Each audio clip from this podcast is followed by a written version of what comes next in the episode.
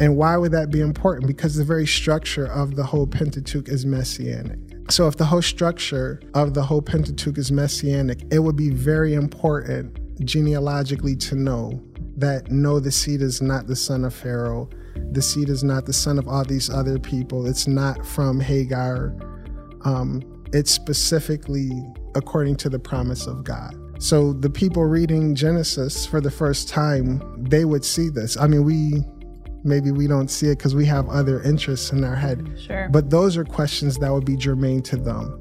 Like, wait a minute, I heard a story about Abraham going down to Egypt. Mm-hmm. How do we know that the child is not Pharaoh's son? Right. Well, you will read the narrative and say, oh, okay, now that we have the benefit of the whole Pentateuch in one book, Mm-hmm. okay, we can actually see how it plays out over time. Welcome back to Advent Next, a theological podcast curated for curious faith discussions. This week, our guest is once again Dr. Jerome Skinner, professor of Old Testament exegesis and theology at Andrews University. If you haven't already checked out last week's episode with him on how to read the Bible, be sure to do so. There are lots of insights into the kind of approaches and methods that will help you when studying Scripture. This week, we are applying our knowledge from last week to the book of Genesis. We discuss topics like Is the book of Genesis a scientific account of creation? How early in the Torah are we introduced to the concept of the Messiah? And how central is this to the theme of the Old Testament? Before we get started, we want to thank the Adventist Learning Community for making this program possible. If you're not already following us on Facebook, Instagram, or YouTube, be sure to find us at the handle at AdventNext. My co host today is Michelle Odinma. You can find her at the handle at Michelle Odinma Music. And our guest today, Dr. Jerome Skinner, can be found at the handle at Skinz2K2. I'm your host, Kendra Arsenault, and this is Advent Next. Genesis has been a really fun book to study in your class. Uh, right now, I'm taking a, a family through the, the book of Genesis. It's so impactful, kind of the framework that you were giving. Um, so, applying some of that methodological approaches that you were talking about, like in comparison to other ancient Near Eastern literature, how is like the accounts of creation and different accounts like a polemic against kind of different ancient Near Eastern uh, culture and literature? Sure. Um, first, polemic means like an argument against. Um, and this is why I'd say you do need to do a little detective work because the way that we're arguing about the creation narrative today has little to nothing to do with why it was originally written.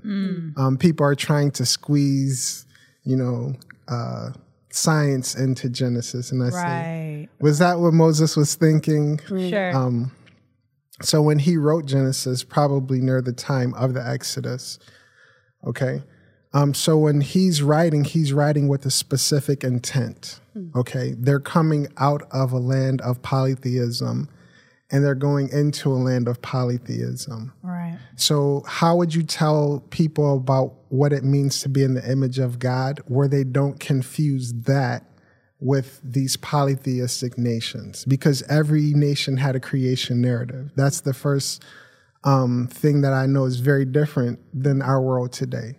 You know, everyone had some type of creation narrative. So, Moses is saying, okay, how am I going to tell the people what it means to be a child of God without them confusing it with something that may look similar? Because some of the ancient Near Eastern um, narratives do have creation out of the spoken word. So, okay, so how do we not confuse the two?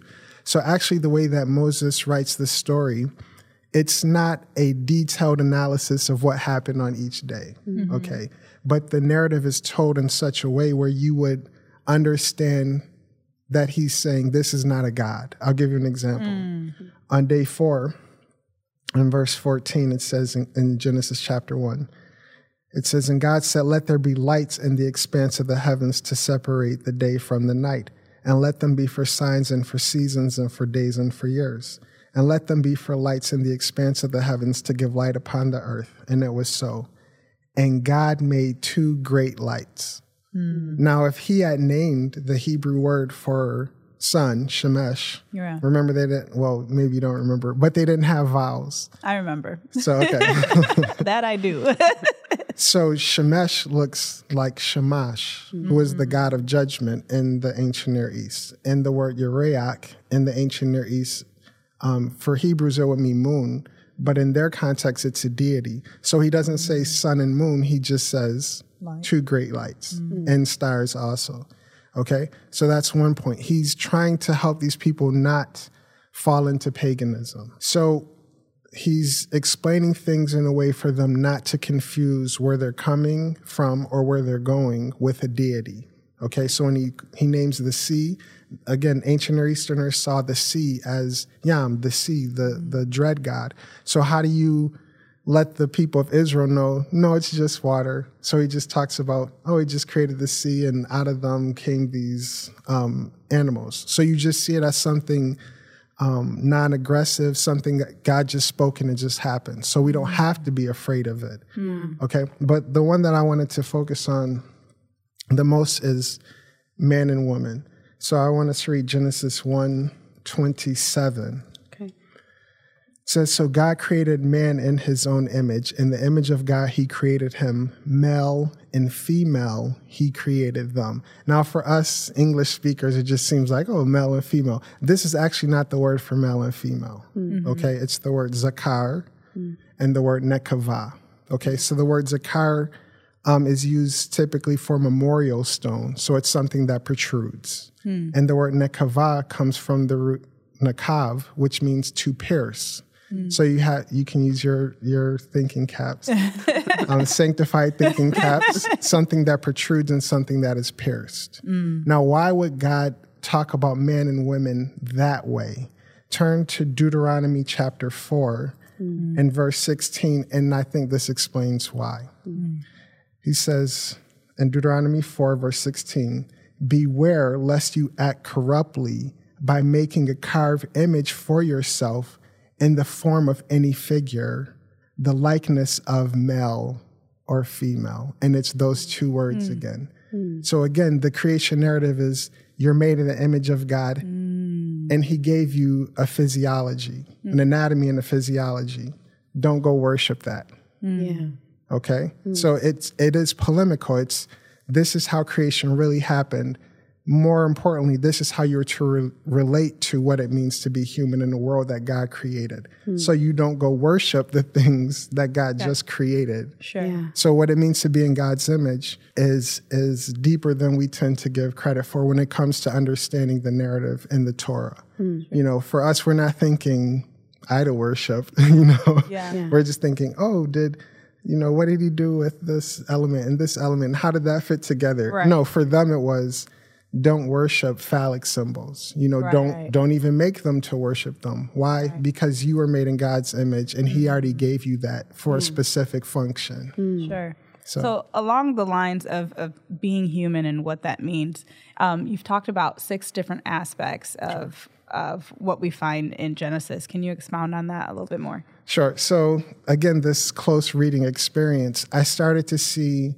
the Bible does give us hints at what it means to be human. It's not like uh, Kierkegaard or Jean Paul Sartre trying to go into the, the psychological depths of existentialism. Sure. But it does tell us um, what it means to be in the image of God is more holistic than we tend to give credit for. So um, the six things were moral, were social, were intellectual, we're emotive, we're physical and we're spiritual. So I'll just mm. go point by point. Yeah. So first we're moral because God gives Adam and Eve commands. Mm. And you would only give someone a command if they have the the moral or the ethical foundation to understand it and apply it. Right. Okay? Yeah. We're social because God told them to uh, be fruitful and multiply. And then he said, it's not good for you to be alone. Mm. So it, we usually read that just in the context of marriage, yeah. but it's more in depth than that. It's just yeah. you're a social being, so it's not good for you to be um, alone. They're intellectual. We see God bring the animals to Adam to sure. see what he would name them. He didn't tell him, name it name this. this. Right. No, he says, what would you name that? Mm. And then Adam would look and say, oh, that looks like this. Mm. Okay we're emotive beings, and I always point this out um, to my wife. um, when Adam saw Eve, mm. he did not burst forth in didactic logic. he saw her and he the brother broke forth in poetry. Right. Okay. That's right. And it's beautiful poetry if you can read it in Amen. the original language. So I know as as modern day people, we don't tend to associate, you know, emotions with God. You know, you need to yeah. be austere and strict. Or you have people who go to the the other extreme. But um, God gave Adam that capacity, mm-hmm. and then He gave Eve the capacity too. So we know we have that capacity. And we know they're physical beings because the only way to be fruitful and multiply is to be physical. And by the way, I want to uh, just touch on that. Um, I think because we're we haven't read the text in this way as a more holistic um, picture of what it means to be human. Um, the the church historically has had a problem with sexuality. Sure. You know and so if young people don't learn it from the church where they where else are they going to learn it from? Yeah, right. um, so that was when i came back to to the lord that was the first thing i had to deal with you know because i wasn't always a christian sure. you know and so i had a certain mentality and god had to really fix that and so i had to go to these narratives and say okay um, how should I see sexuality as a blessing mm-hmm. rather than something you have to go do in secret or, or away from people? Mm-hmm. So when I saw that this is actually part of the way that God made us, it gave me existential peace. I'm like, okay, yeah. it's not something dirty, it's not something we need to be ashamed of, but God tells us what it should look like. Mm. And so if we can tell our young people, look, God made you a holistic being, mm-hmm. and sin can manifest itself in different ways based sure. on, you know, nature, nurture, what have you. Yeah. I think it would give young people more of a clear understanding that, hey, this is not something I need to keep secret and hide away. It's something actually I can talk to God about. Right. You know. Um, and then finally, he made them spiritual beings. We know he gave them the Sabbath for rest. So when I started seeing this, I said, okay, so that's what he gave to them. Yeah. What did it look like? Hmm. And then we see it, it experienced in um, Adam and Eve's life. It's very brief, but there's enough there to really tell you how are they moral? How are they social? How are they intellectual? How are they emotive? How are they physical? How are they spiritual? And if you notice, right after sin, mm-hmm. right after sin, we start to see all these elements come into full play. Mm. And so, really, from Genesis 3 to Revelation 20, well, Revelation 19, we see God trying to restore in humanity his image. Mm-hmm. And if God is trying to restore in humanity his image, all of these areas of life need to be addressed. Sure. You yeah. cannot just address the brain. Right. Because if you true. do that, you you can become really cold and isolated. Yeah. Mm. You know, because it has to be rational, it has to make sense. Well, what about the emotive side of life? Yeah. You know, even that even affects the way that we read the Bible. Excuse me, going back to methodology. If you know God created us to be emotive, you understand why 40% of the Old Testament is in poetry. I love that. It's yeah. so beautiful. Me yeah. too. Yeah. So when I started to make start making these connections, I said, wow. So each narrative, I'm trying to figure out, okay, what's the problem with humanity here? Yeah. Mm-hmm. Okay. So now I'm not looking at it necessarily to try to solve my excuse me, existential problems first and foremost. That comes, but it mm. comes later. But just, okay, God, show me in this instance of human brokenness, mm. what area do we see being affected? And then if you do deal with it, how do you deal with it? Mm. So learning this for me was um, helpful because I started to see that religion is not just information. Sure. Okay, it's not just behaviorism, yeah. but it's God really addressing the totality of what it means to be human. Wow. Mm. You know, and and Kierkegaard, he was a Christian, but um, existentialists don't have like a corner market mm-hmm. on what it means to be human. Like whenever you use words like that, people are like, "You're an existentialist." I'm like, yeah. "No, I'm a biblical, you know, disciple of Jesus." Yeah. And I try to show people it's not um, just a story about a fall, but it's a fall from a certain type of life mm. and the restoration to that life again. Wow. Sure. I love I, that. I just and just a comment, it just I guess it kind of makes me understand more the the impact that sin had in on our whole being. So yeah. all of those six aspects yep. were affected. Yep. So I mean, every part of us needs to be restored. Right. Amen. So uh, there's one thing that you talk about um, that I appreciated, help, helping me to give the framework of like what's happening in Genesis, and uh, we talked. You talked about that there is a a promise, there are threats to the promise, and then there is God's salvation, bringing about an ultimate deliverance. And I was wondering if you could walk us through some of those examples and what that looks like in Genesis, and and uh, why was it framed in this type of way? Sure. Um, if you have a computer program, talking to the audience, if you can take the chapter and verse divisions off your um, iPad or your Samsung, I don't know if people. um, I'm not getting a, a, financial kickback from talking about Apple. No. Um, but if you can do that and then ask yourself a question if I didn't know where a section started and stopped, how would I know how the narrative is moving? Mm. So I did that. Okay. Mm-hmm. I'm one of those nerds, and I said, let me see. And actually, I, I, still try to do that today because it didn't have chapters and verses. So I was reading through, reading through multiple times, by the way. It's not like you're going to do this one time and poof. Yeah. No. So I started to say, okay, what happened in the beginning? We see man created, mankind mm-hmm. created, mankind have a fall and then God gives a promise. Okay. Once I saw that, I said, okay, so everything that's following now has to in some way deal with this promise that God gave in Genesis 3:15. Mm. So first he gives it to Adam and Eve. He tells them a seed is going to come. Mm. And the first thing that we hear in Genesis 4 is what? The Cain. Cain. Right. Yeah. Mm-hmm. She says, I have gotten a man. From the Lord, yeah. But that's the thing. We think it's from the Lord. There is no preposition. preposition. Mm. And I'm a nerd, so again, I was looking at the grammatical syntax. Moses actually uses that for people who want to go check me. check if I'm saying is true.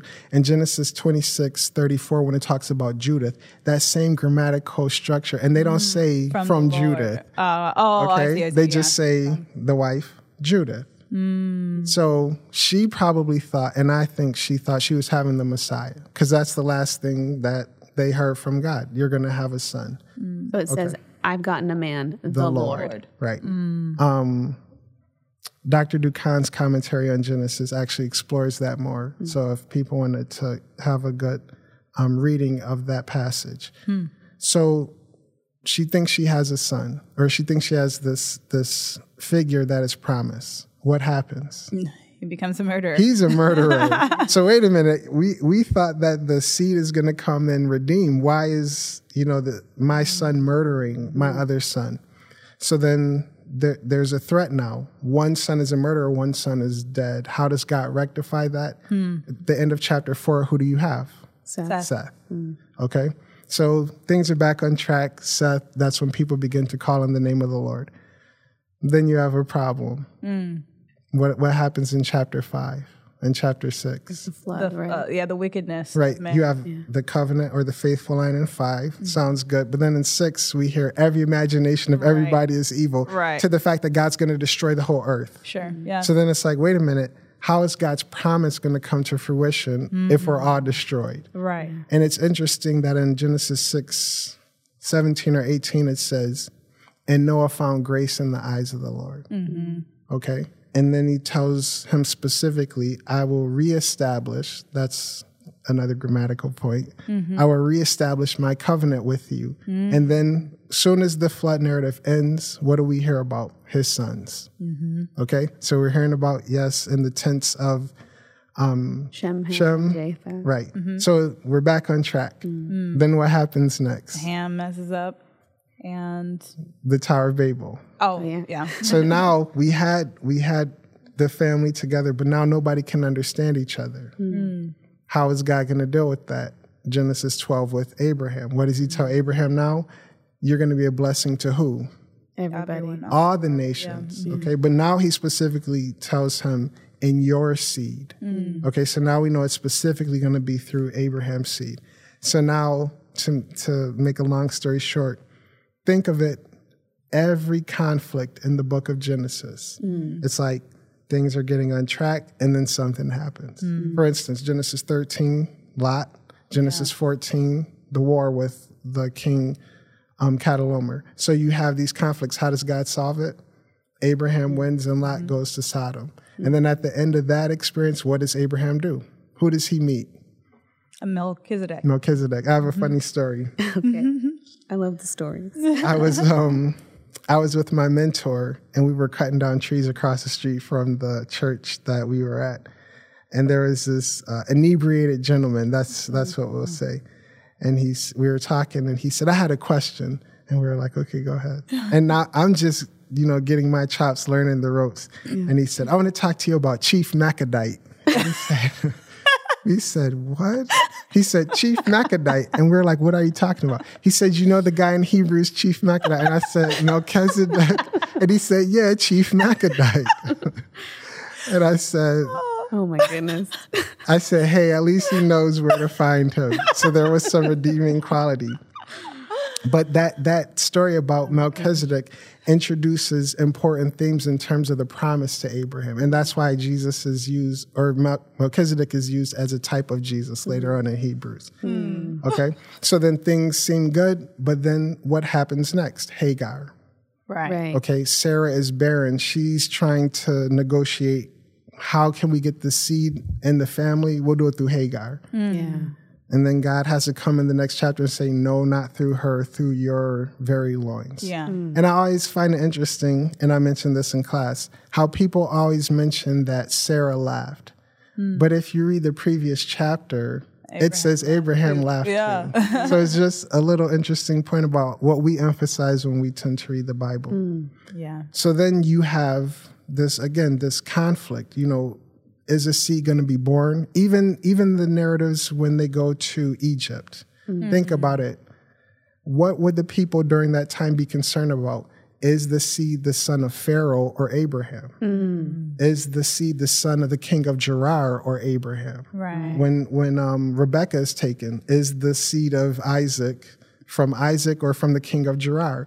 So when the narrative is being told, it's it's trying. Moses is trying to help us see no, the promised seed comes through the way God said it was going to happen. Mm. And every time something popped up that would threaten it, mm-hmm. he fixes it.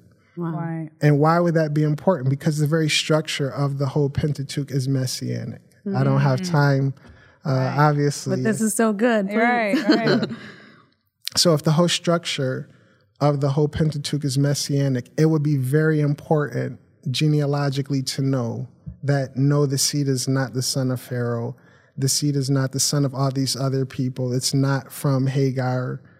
Um, it's specifically according to the promise of God. Mm. So the people reading Genesis for the first time, they would see this. I mean, we maybe we don't see it because we have other interests in our head. Mm, sure. But those are questions that would be germane to them. Like, wait a minute, I heard a story about Abraham going down to Egypt. Mm-hmm. How do we know that the child is not Pharaoh's son? Right. Well, you will read the narrative and say, oh, God said no. Or yeah. with the king of Gerar, how do we know? Oh, the narrative is telling us that. Because again, that would be important for their time. Mm-hmm. Right. Okay. Now that we have the benefit of the whole um, Pentateuch in one book, mm-hmm. okay, we can actually see how it plays out over time. Right. Whereas th- they would just be reading or hearing about these um, narratives for the first time and would be like, oh, this is answering questions that we have, not mm-hmm. questions that a 21st century person sure. would necessarily have. Sure. Wow. I think that's also the key to um, understanding how to see Christ in Scripture, or at least in, in the Hebrew Bible, is the focal point is the Messiah, right? Yeah. Like that's the focal point. That's where we're tracking and we're watching how that's being fulfilled throughout uh, the as the story plays out. Um, but as we look at Genesis, there's a word that's repeated. And for fear of being like the gentleman, uh, Macadizek. but I think the word is Toledoth. Sure. And um, what's why is that significant? It keeps uh, popping up and repeating. So, can we dive in a little bit to that? Sure. Remember, I said there's three things that I want to point out. Um, remember, they don't have chapters and verses. Mm-hmm. So, how would you know when a certain section starts and stops? Mm-hmm. Okay. So, in every book, every biblical book, there's either a key phrase or there's literary cues to let you know start here, stop here. Mm-hmm. And that's the first thing. Toledot is one of the ways where you can say, okay, this is a whole literary unit. So they were sophisticated, just not the way we would tend to think. You know, we we need chapters and verses, Right. but for them it was just a word, Toledot. Um, so that's the first what? point. I was Okay, gonna my bad. point. Good question. so toledot comes from a verb which means to beget or to bring forth. Okay, um, it can be translated in a variety of ways, either a history. Um, or an account, or a bringing forth, or something that comes out of. Okay, so every time you would see it, you could hear all these different nuances. You know, you could hear this is an, a historical account. You know, it could be Moses' way of telling us this is not just a myth. This is a historical account. Um, you could also hear it as this is what comes out of the person, whoever they're talking about. This he is the progenitor. It's interesting. Yeah.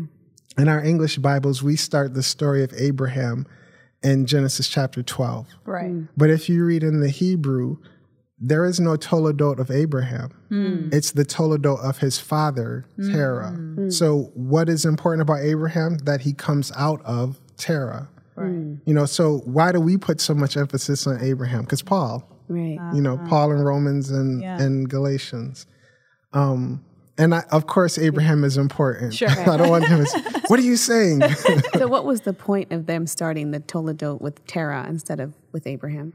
Right. So remember, after the flood and then after the Tower of Babel experience, how do you know who comes from where? Right. So Terah is the, your link back to Shem. Okay. And your link back to um, not Ham and not Japheth, but to Shem. Shem and then back to Adam. Mm. Oh, okay. So if you just started the narrative with Abraham, how do you, how would you make that historical connection that it's still in the line that God promised? Yeah. So for us, again, we don't care about that. It's Right. like, Yeah. who's Terah? Who cares? But for them, it's how do I connect Abraham mm. back to Shem, mm-hmm. back to Adam? Mm. Okay. So for them, it was important. So the narrative is written in a way for you to know, oh, there's a historical connection between these gentlemen. Mm. Which is why in the New Testament, Matthew kind of starts out with a Right. genealogy to help you trace Right. the Messiah. Right. Interesting. So I think a lot of times when we look at the New Testament, we see it as a place of grace, instruction, and faith. Uh, but we don't tend to look at the Old Testament that way. But you have kind of a, a different opinion on that. So Sure. tell us about it. Sure. So the word grace, if you look it up in the Bible, you can look this up in the English version. Um, it occurs over and over and over in terms of God's character. So when the people in the New Testament first heard the word grace, it wouldn't be like, what does that mean? You know? No, it's, oh, this is just the historical um, application of God, who God is, what God has been doing, what God has revealed himself as.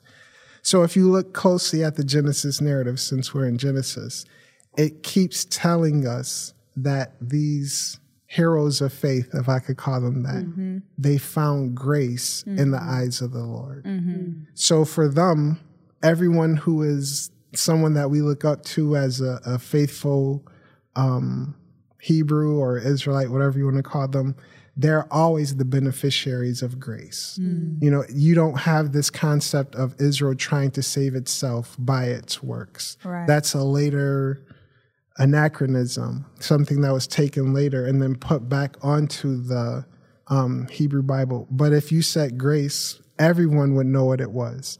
So then, how do we relate grace to works? And I wanted to point to Genesis 26 because it says something about Abraham.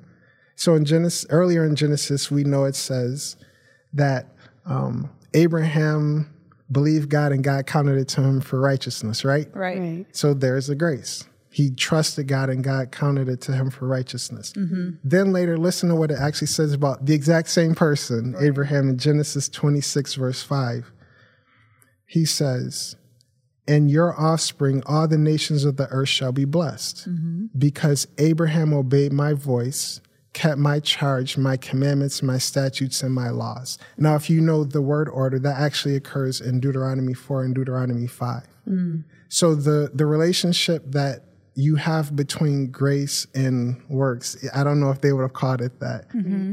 is the beneficiary of grace always is faithful. Mm-hmm. You know, and that's why Paul even says, mm-hmm. because we have grace, do we then throw away Torah? Right. No, he says, no, we establish it. Right. Why? Because beneficiaries of grace always end up being obedient. Mm. Not to try to save themselves, but because that's how saved people lived. Mm. So when we think about grace, um, I, I liken it to saying, when John talks about this in John chapter 1, Moses talked about it, but in Jesus we actually see it walking on earth. Mm. So when he says Moses talked about Torah, but Jesus is grace epitomized, that's how right. I see it. Not that there wasn't grace there, right. but that Moses, all he could do is write about it. Right. But how do we know that it looks like John tells us when you see Jesus, you see it manifested in a human being? Mm. I love that. I love yeah. just kind of the the clearer, more robust picture of the Old Testament and the way that there's not such this divide between old and new. Right. It's just this continuation of like grace, instruction, and faith continued, but we have more revelation on it. Sure. Yeah. yeah. And uh, I just want you to, to expound just a little bit more because I love this concept mm-hmm. of the seed and the threats to the promise and then yeah. God's salvation because you know, we ended with like Abraham, but then there's this whole, you know, they go into Egypt. God talks about that. How does that, and I know we're getting past a little bit of Genesis, but like when you look at the Pentateuch and the, and the, and the arc of the Pentateuch, um, how is God still is he still working within that framework of like seed threats the promise and what does that how does that look like? Sure. Um, the narrative in genesis ends by giving a messianic promise okay? So we know in genesis 49 when jacob is talking to joseph he's telling him this is how things are, or actually, he's talking to all his sons. This is how things are going to turn out. Okay, mm so he says, I'm going to explain something to you. Then he talks about Judah in terms of kingship. Mm. So that was like something. Wait, what do you mean? Right. Because Joseph, remember, Joseph had that dream that people were going to bow to, um, bow to him, but then we see it actually given and promised through his son mm. Judah. Mm. Okay, or excuse me, through his brother Judah if you keep reading the rest of the Pentateuch in Numbers 24 and Deuteronomy 32 through 34, those promises are expanded. Mm. Where you have the promise of a seed, you have the territory that that seed is going to rule over, and then you have what that um, rulership is going to look like. It's interesting that the last promise given about the Messiah in the book of Deuteronomy talks about God um, atoning for his people. Mm. Okay. So the work of the Messiah that's explained in Isaiah 53 is really just an expansion of a concept that was given a lot earlier. Mm. So again, these things are new to us because maybe we're not reading um, the way we should. No, I'm just joking. it's but for them, they would hear these connections probably first because of linguistics. They understand, you know, literary connections. This word is used earlier. Whereas in the English version, you can still um, see it, but when you hear it, it's a lot easier to pick up on those nuances. So that that whole concept of seed is why genealogies are so important. Mm. I was remember I told you I used to read eight to ten hours a day. Yeah.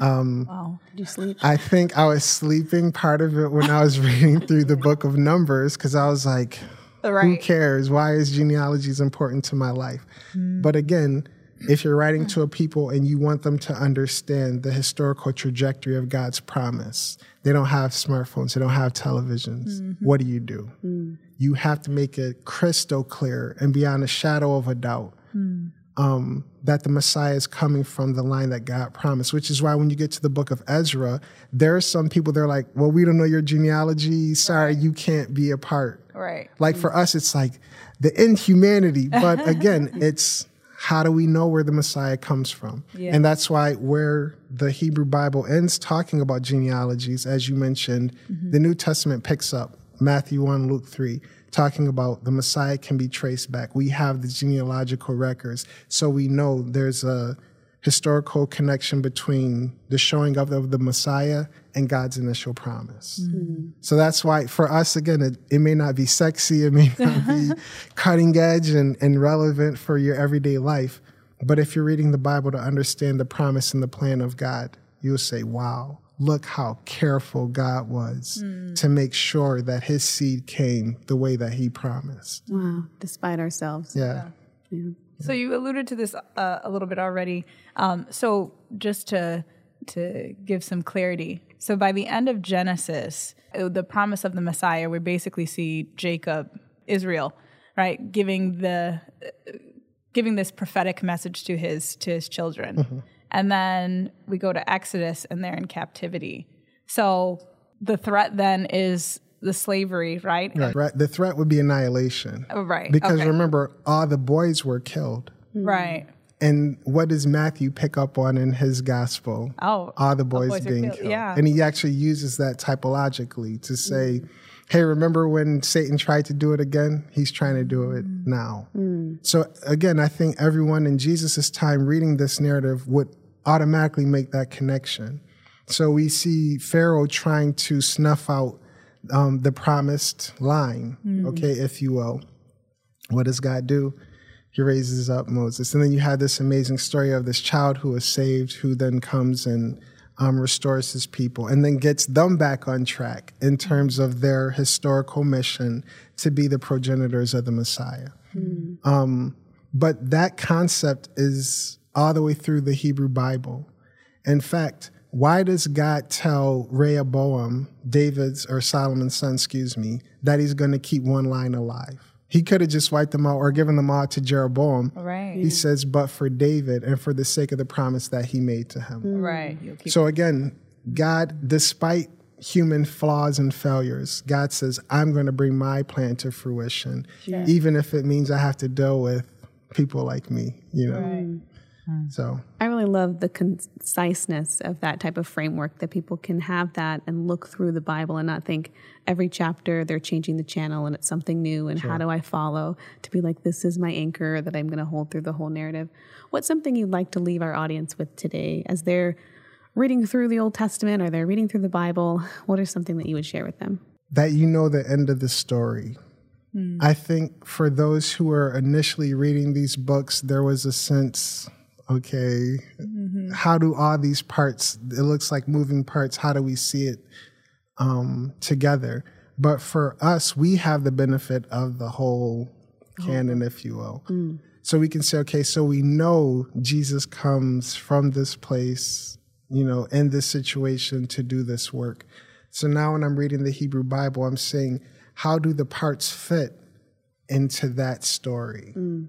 Okay, so it's you don't have to reinvent the wheel. Sure. You know what's going to happen. Sure. Now the journey becomes God, how do I understand how you are working in history to bring about your intended result? So yeah. along the journey, He's going to teach you about faith. Mm. You know, He's going to teach you about hope. He's going to teach you about love.